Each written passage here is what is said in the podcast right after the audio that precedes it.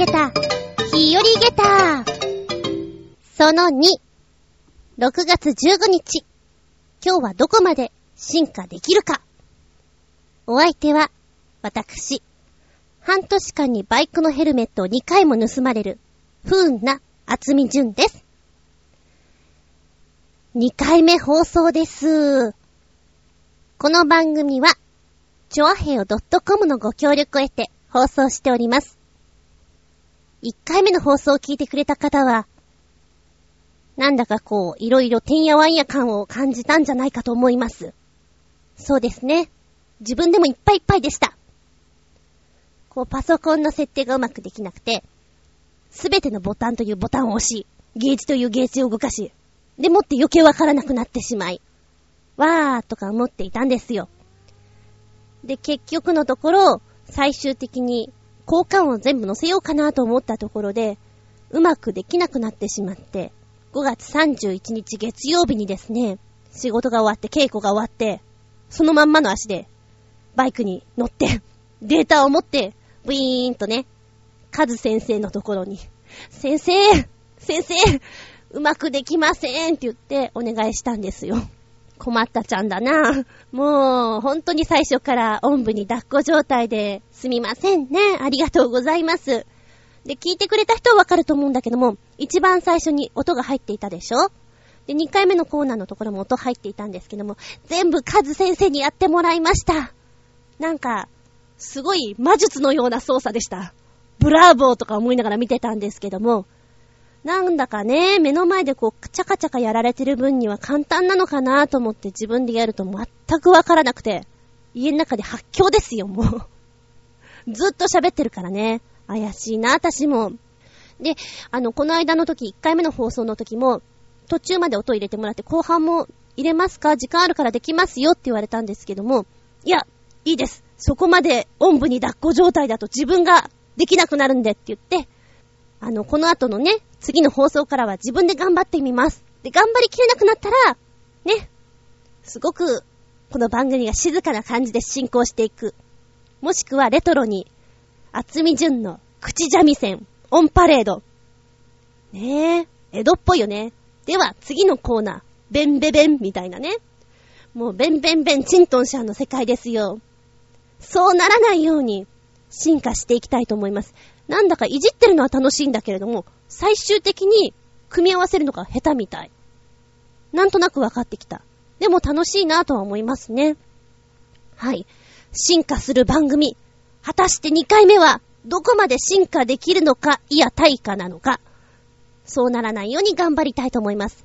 スピン、アウトタイム。このコーナーは、テーマ性を持ってお話をしていきたいと思います。今日のテーマは、初めて物語。初めて人と会うときは初めてお仕事するときは初めてのバイト。初めての場所。初めて料理。いろいろありますよね。そうそう。公演デビュー。初めての時ってきっとドキドキするんだろうな。うちの子に友達できるかしら。私、仲間外れにされないかしら。いろいろあるみたいですね。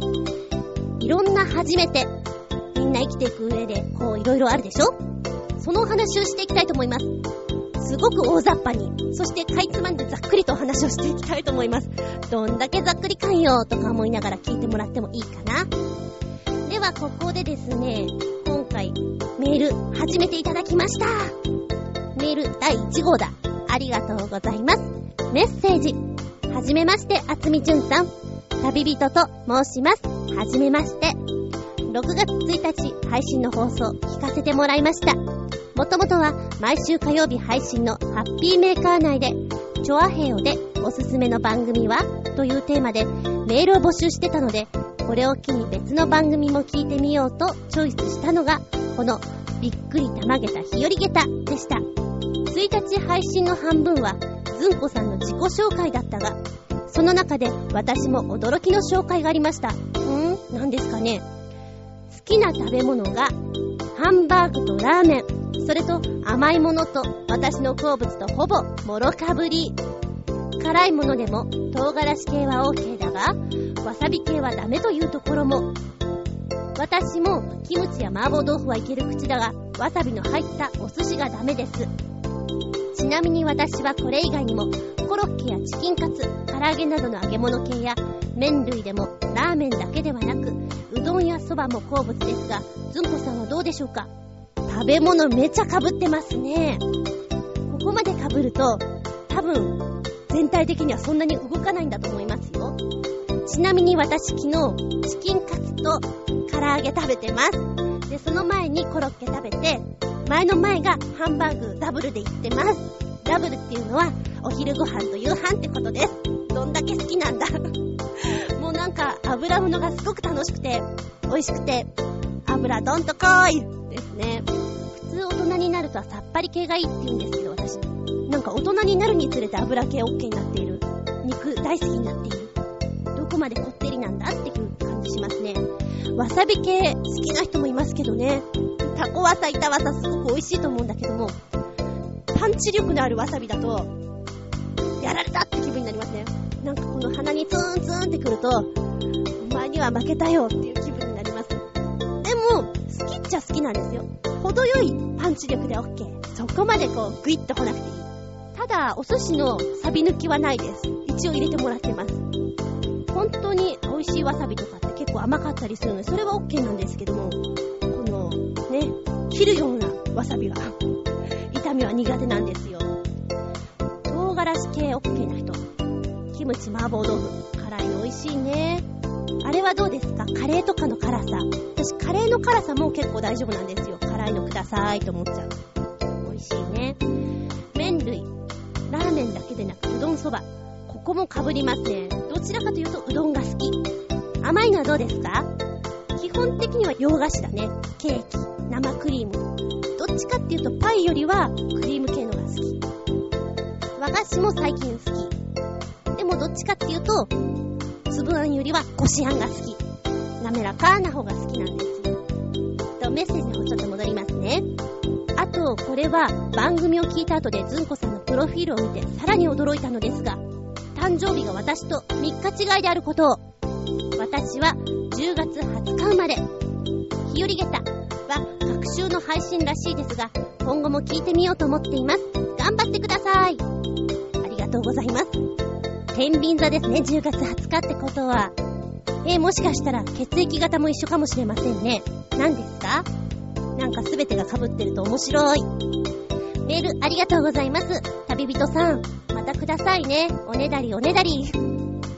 はい。ただいま初めて物語のお話をしていますけども、初めてのメール紹介しました。えー、初めてのお仕事、バイト、ありますね。私役者をやってるので、初めて行く現場で、初めて人と会うっていうのはまあ、よくある話なんですけども、基本的には人見知りなので、そういうのがすごく苦手です。一応ね、お出かけする前にすごい猫をかぶっていくんですけれども、まあお仕事の時は、なんとなくお仕事の会話をして、場をつなげられるんですけども、ちょこっとプライベートが入りつつの場合だと、何を話していいのかわからなくてね、おはようございます。よろしくお願いします。てんてんてんてんみたいなね、感じで。あれ、どうやったら治るのかなとか思っちゃいますけれども、人見知りの人っていうのは、結構世間に多いと思うんですよ。どうコミュニケーション取ろうかな、みたいな。私が思うには、人見知りバッジみたいなのがあるといいと思います。これをつけてると、ちょこっと自分から話しかけるのが苦手なんだな、話しかけてあげよう、みたいな、そういうのがあると嬉しい。だからね、役者さんの顔合わせとか、パーティー系とかは本当に苦手です。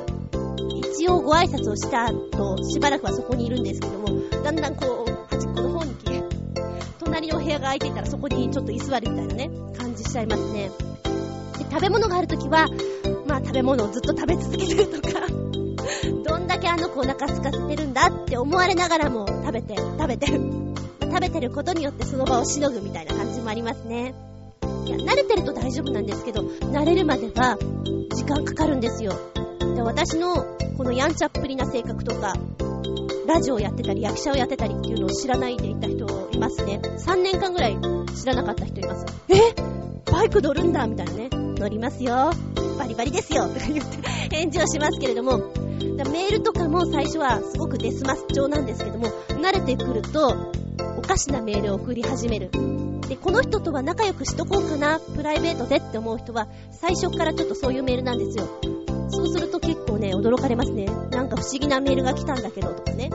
まあまあ、私が真面目なメールを送らないときは、仲良くなろうよ光線で送ってるときなんですよって思ってくれるといいですね。ふ、別に役者じゃなくても、初めてのお仕事、バイト。私は家の近くであったコンビニエンスストア、サンクスのバイトが初めてです。でも、本当は高校の16歳になったぐらいがやらなきゃいけないんですよね。ちょこっと、ちょこっと早めにやらせてもらいました。うん。うちのお姉ちゃんがですね、そこでバイトしていたので、近所だし、まあ、身内を知ってるし、いいかなっていうことでやらせてもらったんですよ。で、レジ打ちとかね、品出しとかするんですけど、最初は土曜日の5時から9時とかね、めちゃくちゃ短い時間しか働いてないんですけど、中学出て、すぐ、こう、バイトっていうのをやってみたんですけども、働くことがないから緊張しましたね。なんか、いらっしゃいませとかは全然言えるんですけども、他のことがちょっと苦手だった。で、バーコードとかが特に読み取りにくいなるでしょ私どうも静電気が多いのか、バーコードとかクレジットカードとかを通すのが苦手なんですよ。エラーがすごい出ちゃって。こんちくしょーとか思いながら。クレジットカードは何回エラー出たかなっていう感じがしますね。で、あるお店では、もう私がそういうの通しにくい人なんだっていうのが分かってもらったら、あ、クレジットカードだったら私がって言って別の人が出てきてくれます。もう、あのエラー続き、何回も通すとさ、お客さんも不安でしょ？なんでそんな何回も通すんだって。私もね、何回もやってると不安なんですよ。なんで通らないんだろうとか。なんか壊してしまったかなって思っちゃいます。ちょっと脱線しましたけれども、初めてのバイト、ありました。あ、そうそう、初めてのバイトの時、時給がちなみにね、650円か700円ぐらいだったような気がする。なんか、大人の人とかの初めてのバイトの時給を聞くのは結構面白いですよ。えー、そんななんだ、みたいなね。えー、初めての場所。私はやっぱりバイクに乗ったり、そういう、ちょっとガテン系な仕事もしてたんですよ。配達屋さんとかも色々やってたので、だから初めて行くっていうのは全然大丈夫なんですけども、私の知り合いはですね、初めて行く場所は絶対自分の車では行かない。タクシーか電車って言ってました。もう絶対そうして迷わないようにしていくんですね。なんかそれがすごく不安で行けないそうですよ。でちなみにその人はですね、初めてのお店とかも入れないんですって。うわー、繊細だなとか思い。私は結構入っちゃうんですよ。初めて、あ、こんな店ができてる。入っちゃおう。失敗が多いですよ。うーわ、ここやっちゃったっていうお店ね。まずいんですけど、味ないんですけど、味濃いんですけどはすごくあります。私のお店アンテナはすごく弱い。とてもまずいお店に入る確率が高い。ですね。それは思います。あと、お店の中でも不人気メニューを選ぶのが得意。これちょっと面白いから行ってみようかなって思っちゃうとダメですね。で、大体メニューも人と一緒のものにすると、外れない？それを学んだね。初めて料理。うちはですね、子供の頃に母上がちょっとお空に登ってしまったんですよ。なので、まあ、小学生、中学生ぐらいまでは、まあ、お手伝いさんがいたんで料理作ってもらってたんです、その後は自分たちでしなきゃいけないじゃないですか。で、料理をしたことがなかったので、なんか、わからないんですよね。でとね、友達で料理好きな子がいたんですよ。で、その子捕まえて、ねえねえ、レタスとキャベツって何が違うの？とかね。お味噌汁ってどうやって作るの？とか聞いてましたね。今思うとバカな子なんですけれども、やってましたよ。オレンジとみかんとかも区別つかないんですよ。なんか、オレンジ色で、悪いでしょ？何が違うのかわからない。ハッサクとクレープって何が違うのとかさ、そのレベルですよ。お米ってどうやって洗うの？表現が違うでしょ？洗うって言っちゃったよ、この子、みたいなね。そんな感じで料理はね、まあの、普通に高校の時からは毎日作っていたんですけれども、多分、はちゃめちゃなものを作っていたと思う。で、人ん家に行って、じゃあ、天ぷら作りましょうに言われて、こう、人参渡されて、じゃあ人参切ってって言われた時に、皮付きのまんまやろうとして、皮は剥くの？って言われましたね そうか変わって剥くのかって学んで、ピーラー渡されて、それも使い方わからなくて、なんだな、これ、とか思った時がありますね。そうなんです。初めてはいろいろあるんです。で、やっぱり、慣れたものはわかるんですけど、初めての食材っていうのは私本当に多くて、うん、あの、急遽現場とかで料理をしなきゃいけない時に、焦って電話したことありますね。え、エビが、エビがね？とか言って、夜中とかに知り合いに何人か連絡して、で、空き時間とかに本屋さんに行ってエビのこういろいろ調べてどうやったらいいのかわからなくて、そんなこともありましたね。何やってるんだろうとか思うんですけども、初めての料理はいろいろですよ。でも一番最初、まあ、小学校の頃は卵焼きを作っていた記憶があります。毎週土曜日お昼の時間は自分で卵焼きを作ってご飯を食べるっていうのは習慣になってましたね。ちなみに私は卵焼き、甘いのが好きです。砂糖入ってるの。でも砂糖入れすぎてよく焦げちゃうのありましたね。懐かしいな。初めて料理。それから、初めて電化製品とか何か物を買った時、ダメなんですよ、私。取説を読むのが、なんかまどろっこしくて、読めばいいんだろうけど、で、読んで理解ができるものはいいんだけど、なんか言ってる意味がわからないのあるでしょ？パソコンとか。いや、普通の人わかるのかな？もうなんか説明されてるんだけど、それが何言ってるかわからなくて、で、その説明されてる単語を調べようと思ってる段階でもめんどくさくなってしまって、やめたになっちゃうんですよ。もしくは適当に動かしてしまって、動かないんですけどってなるサポートセンターにすみません。おかしくなっちゃってるんですけどっていう連絡をする、なんかダメな子です。もう苦手なんですよ、機械物。初めての運転ね、免許取って。えーと、先ほど出ましたうちのお姉ちゃんの車、借りまして、運転するんですけども、日中にやればよかったんだけど、多分免許取って次の日ぐらい、もしくはその日の夜にやりたかったのかな。したのが、なんか暗い時間に運転し始めて、免許を初めて取って、近所を初めて運転してた時に、もうその日に、おまわりさんに声かけられました。大丈夫？って。ここ一通だからね、バックしてって言われましたね。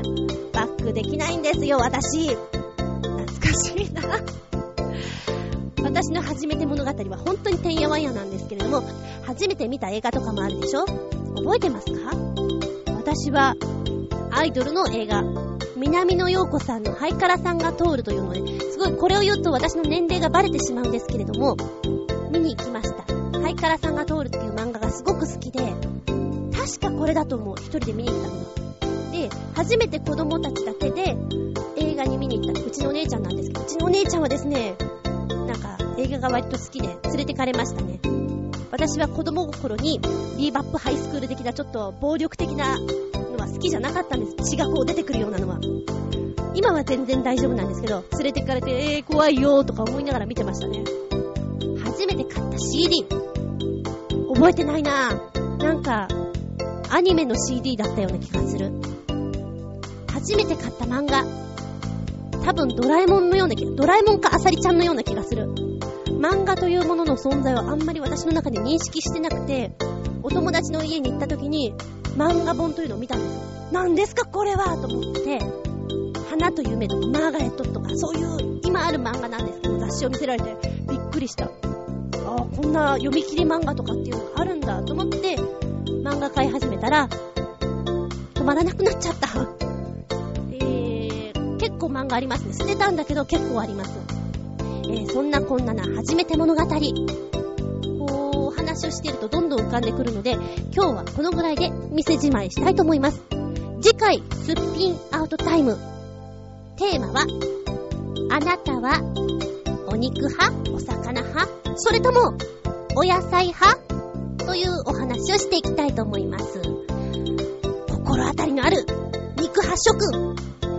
自分は、魚が好きであります。魚が好きで好きで好きで、一週間のうちに何回か食べないと狂っちゃうんです。やっぱお野菜は、これだよね。それぞれのこだわりってあると思うんですよ。肉派、お魚派、お野菜派。三つで言うならば、あなたはどこに属しますか？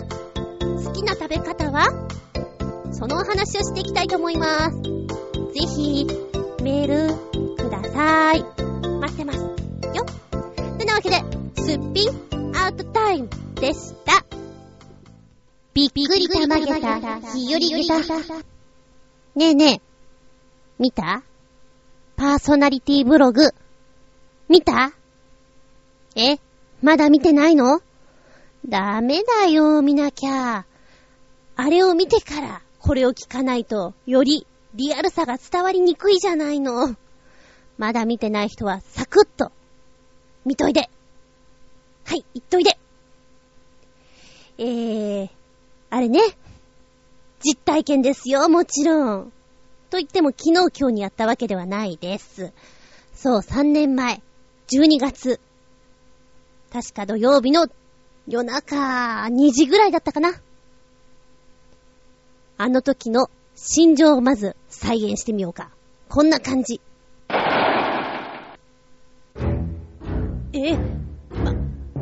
まさか、まさかそんな、誰か今の嘘だと言って、夢だと、悪い夢を見てるんだと、誰か言う、言うで、ずんこ、夜中にフリーズ。てな感じですかね。えー、ちょうど3年前、風水的におトイレの掃除をすると金運アップ。するんだよっていうお話がこう、巷でね、いっぱい言われていて。まあそれを聞いていたのもあったし、年末だからお掃除しなきゃなっていう気分にもなっていたんでしょう。夜中のね、12時過ぎぐらいからせっせこせっせこお掃除をしていて、なんかそういう時って変なところが気になるんですよね。普通だったら、便器周りとか中をゴシゴシお掃除して終わりなんだけれども、タンクが気になっちゃってさ、タンク外してお掃除しようと思ってしまったみたい。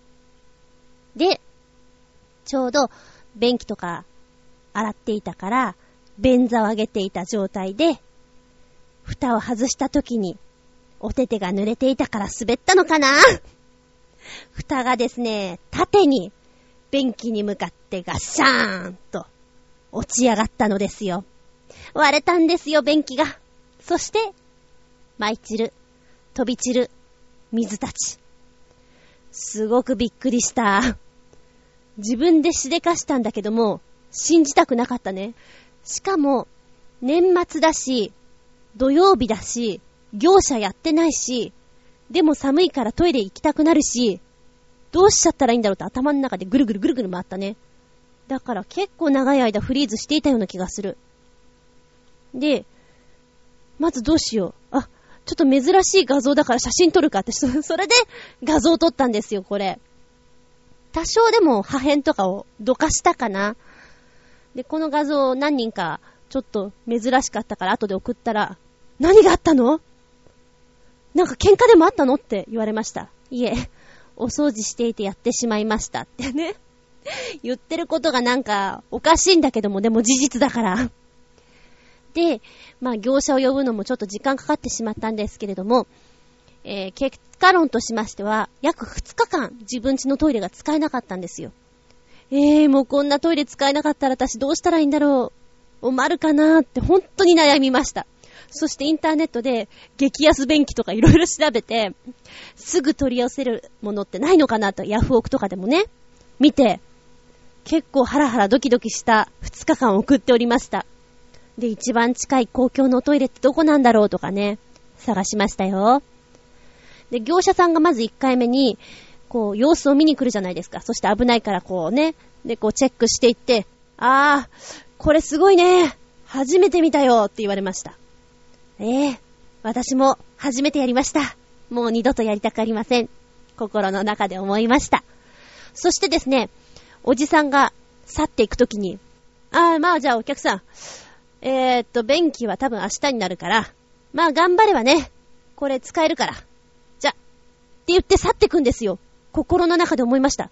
ちょっと待ておじさん。これすごい便器割れちゃってるけど、どうやってしろっていうのって。もし、運よくできたとしても、どうやって水を流せっていうの？すごく心の中でツッコミを入れましたね。なんでやねんって。そのぐらいちょっとおじさんがね、普通に喋ってるから面白かった。で、えっ、ー、と、この便器なんですけれども、一体いくらかかるんだろうって、それもね、ドキドキしました。インターネットで見たら、まあ、10万前後とか、するんですよ。えー、そんな年末だしお金ないよーと思っていたら、一番激安、便器を用意してくれまして、工賃込みで2万円かかりました。2万円で済んでよかったな。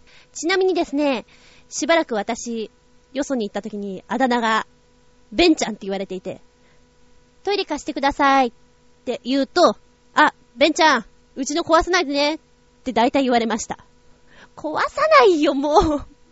えー、あれ以来、私も、変に気を使ったお掃除っていうのはやめようと思いました。金運アップするためにおトイレのお掃除をしたのに、ゆきちたちが手をつないで去ってしまったじゃないか。なんてこと？って思ってね。そんなバカな年末をちょっとやってみました。皆さんも厚みに負けないようなたまげた話があったら、ぜひ教えてください。みんなのそういう面白い話、ぜひぜひ聞きたいです。ぷぷ。ってなわけで、びっくりたまげた日和げた、ずんこの、便器がシャーンの話でした。たまげたずん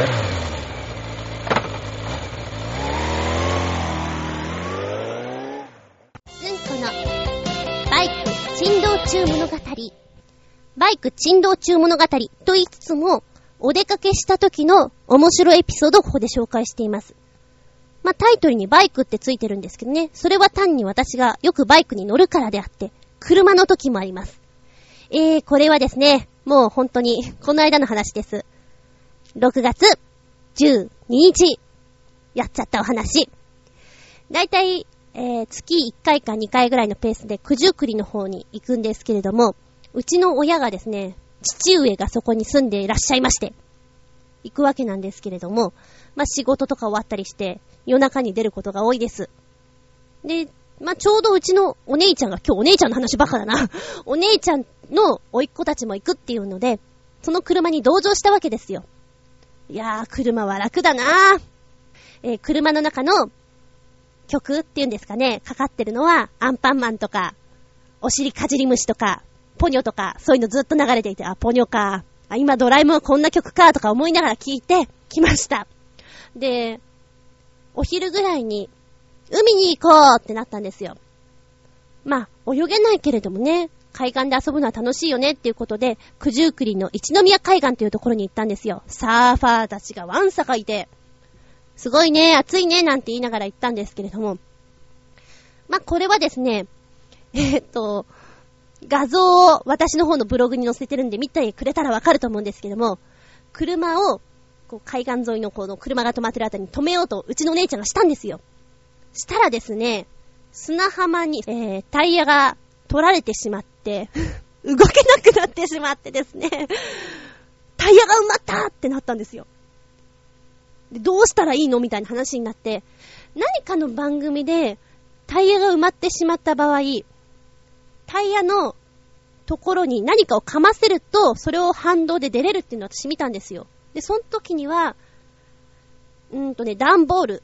あと、それがない場合は洋服をタイヤのとこに絡ませれば、砂に埋もれてる部分がどうにかなるからっていうのは見たんですよ。だ最終的にはその案を言おうかなと思っていたんですけど、割とうちの姉ちゃんは保守的なんですよ。いや、待って、なんとかなるからみたいなね。で、一回車の外出て、おー、こんなに埋まってるんですけど大丈夫ですか？前にも出れない、後ろにも出れない、どうするんですか？みたいなことになって。えー、姉曰く、この辺には車が誰もいないから止またらいいかなと思ったら、砂が多くてみんなここには止まらないんだねって言ってました。で、どうしようかってお話をしていたらですね、車がブーンってやってきたんですよ。で、サングラスをかけたまあ、割とイケメンの人が出てきまして、埋まっちゃいましたかって言うんですよ。えー、そのエリアは、よく人が、こう、タイヤを取られてしまうエリアなんじゃないかと思うんですけども、あー、大丈夫ですか？みたいな、いや、ここね、深いんですよ、砂がって、お兄さん言うんですよ。で、じゃあ、僕の車にロープありますから、これで繋いで、引っ張り出しましょうっていうことになったんです。結構大事です。で、えー、ロープをお兄さんがこう自分の車に繋いでくれて、で、うちのお姉ちゃんの車の後ろのところにこう引っ掛けて、フックを引っ掛けてくれて、引っ張り出そうとしたんですよ。で、じゃあ僕引っ張りますから、そのままあのハンドル切らずに出してください。バックしてください。って言ってくれたんですね。あ、で、これで出れるかなと思ったらですね、うちのお姉ちゃんの車のフックの方がうまく引っかからなくて、ロープが弾け飛んじゃったんですよ。あ、これちょっと難しいですね。でも、その一瞬で、一回引っ張ったことによって少し深みから出たんですよ。押しましょうってなって、じゃあ、押しますから、よいしょのしょって押したんですね。ちょっと動かなくて、じゃあ私も手伝いますってこう、荷物置いて、厚み順、不詳私、加勢いたしますみたいな感じでやったんですよ。やっぱりちょっと微妙に動かなくて、そしたらですね、近くにいたバイクのライダーの方がですね、メットを被ったまま走ってきてくれて一緒に押してくれたんですよ。だから見ず知らずの人二人がこう加勢してくれて、三人でうんとこしょうって押して、その深みから出たんですよ。ふーみたいな感じでね。お兄さんいなかったらここで今日、一夜過ごしたかもぐらいな感じですよ。最終的には私パソコンとかマイクとか持ち歩いてるので、何ここで実況中継してデータ送るみたいな。あつみじゅんです。ただいま砂浜にいます。埋まって出られません。助けてみたいなね。嫌だな、そんな番組。その、え手を貸してくれたライダーのお兄さんと、もう一人のサングラスのお兄さん、サクッと言ってしまったんですけど、かっこいいですね、ああいうのね。人助けが、サクッとできるのって素晴らしいなとか思います。で、しばらくしてですね、うちのお姉ちゃんの車は安全地帯に置いたんですけども、やはり同じように女の子二人グループがですね、そこの深みにはまってました。あーとか言って、うちと全く同じことやってると思って。で、その時は、やっぱりね、私たちもやってもらったので、私とお姉ちゃんが車を押してあげて、で、ドライバーさんともう一人の女の子が出てきて、みんなで押したみたいな。女同士で押すみたいな感じの光景をやって、何やってんだろう、すっごいネタなんですけど、と思って、メグさんに写真付きのメールを送りました。大丈夫ですか？って帰ってきて。大丈夫でしたよ。無事東京に帰ってきました。そうね。あのー、砂浜に行くときには気をつけなきゃいけないんですね。気づきました。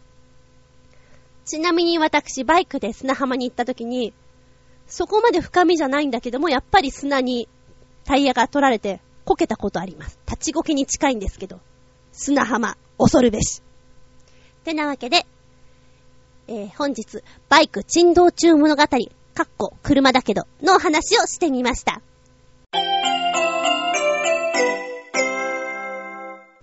世界の言葉で、ありがとう今日、お題に出すのは、モンゴルーちなみに前回はトルコをやりましたけれども、一応ここのありがとうを調べるときに、まあいろいろね、サイトを見て、音声とか聞いたりするんですけれども、やっぱりちょっとありがとうだけども、ありがとうのとこと、ありがとう。いろいろこう、あるんだろうなと思いました。若干、音が違ったりするんですよ。まあまあ、それは愛嬌的にね。私が聞いたのは、ティシュクレでしたけれども、他の言い方もあるんだなと思ってくださいよ。えー、今日はモンゴル。他の言い方もあるのかもしれない。私が聞いたのは、ありがとうは、バイララ、バイララ、です。えー、モンゴル。さあ、社会のお勉強ですよ。地図見てください。サクッとね。首都どこですか？見つけた？ウランバトルえー、私もこうやって、ちょこっとお利口さんになっています。一歩前進、二歩交代。交代ばっか。えー、モンゴルというと何浮かびますか？私はですね、一番になんか、チャイが浮かんじゃうんですよ。モンゴル茶。それから、お相撲さん、蒙古藩、チンギスハン、牛の糞、テント、変な順番で浮かんでくるんですけれども、やはり草原のイメージがとても強いんですが、首都ウランバトールはとても都会らしいです。えー、学校もね、普通に制服着て行ってますし、ネットカフェもありますし、停電もないですし、普通らしいです 草原のイメージ大ですから。もちろん草原の方は、モンゴル人は馬上で育つという言われ方をするぐらいな感じで、もうお馬さんに乗ってパッカラパッカラ言ってるみたいなんですけれども、えー、そういう方々が主に飲んでいるのがチャイ、モンゴル茶、えー、牛のね、お乳と塩を入れて飲むそうです。濃厚なの。で、時にバターを入れたりして、もうたっぷりこってりですよ。栄養をそういうところから取らなきゃいけないんだろうなと思います。ちゃんとしたモンゴル茶は飲んだことがないので、これ飲んでみたいですね。ただ、二日酔いの時にこれはあんまり飲みたくないらしいです。そうかもしれない。あんまりさっぱりしたお茶がないみたいなので。で、モンゴル人はお茶の習慣をとても大事にするんですって。やはり中国から入ってきたお茶の文化。日本もそうですけれども、お茶をご飯の前とかご飯の後とか飲むっていうのはすごく大事にしますよね。私も子供の頃はよく飲んでましたけれども、今はコーヒー糖になってしまったので、ほぼコーヒーですね。うん。マイボトルで持ち歩くのが、今、天茶を持ち歩いてる感じですけれども、あとはだいたいコーヒー飲んでます。さあ、ちょっとそれましたけれども、えーと、お相撲さん。私全然詳しくないんですけども、モンゴルの方多いんですよね。うん。あのー、パッと見は本当に日本人と同じような顔してますものね。あと、牛の糞。これエネルギーになるんですってね、固形にして使う。臭くないのかなと思ったら、草食動物だから、草しか食べてない。変なもの入っていないから全然臭くないんですって。イグサのような、さっぱりとしたグリーンな感じらしいですよ。えー、蒙古飯。これもね、アジアの人たちに特有に出てくるもので、ヨーロッパの人とかから見ると、虐待されたんじゃないかっていうので話題になったことあるらしいですね。うん。蒙古飯。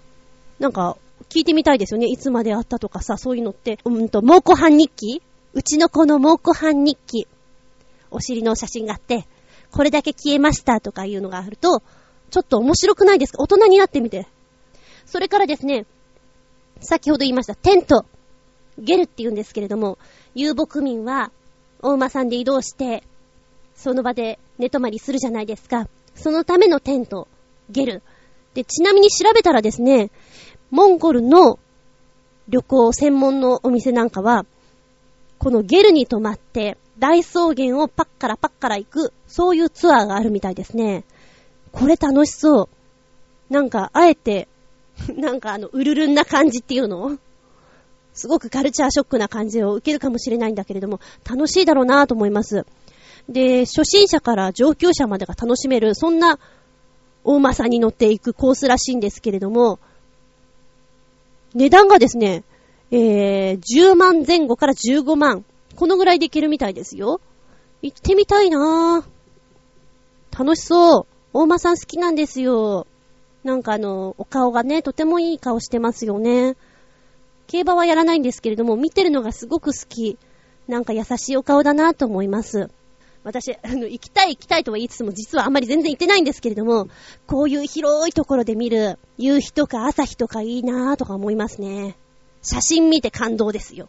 行きたいなんか、宝くじに当たったら行きたい また夢の話だけど、その前に宝くじ買えよって話なんですけどね。はい。本日、えー、世界の言葉でありがとう。モンゴルをお話ししてみました。バイラルダ、バイラルダ、でした。最後になってきました。今日も聞いてくれてありがとうございます。ふと、気づく。私なんか両足が筋肉痛だ。なんでだろうって思ってたら、ああ、そうか。昨日砂浜で車を、こうね、押したからなんだって思いました。筋肉痛。運動不足なわけないんだけどなそれだけ車って重いってことか。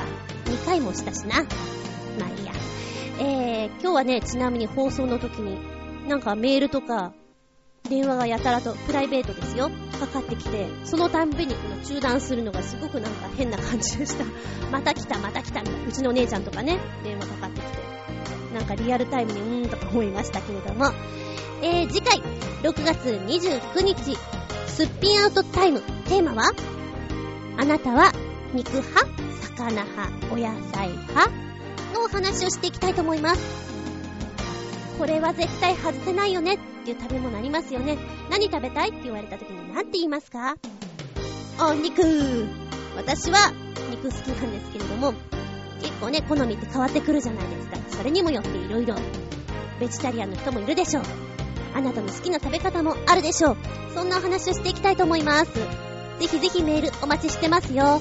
メール来たらずんこ、小躍りしまーす。ルンタッタ6月29日、日付が変わるその頃に、また聞いてくださいね。お相手は私、ふくらはぎ筋肉痛中の厚み純でした。見舞い、聞く舞い、話す舞い。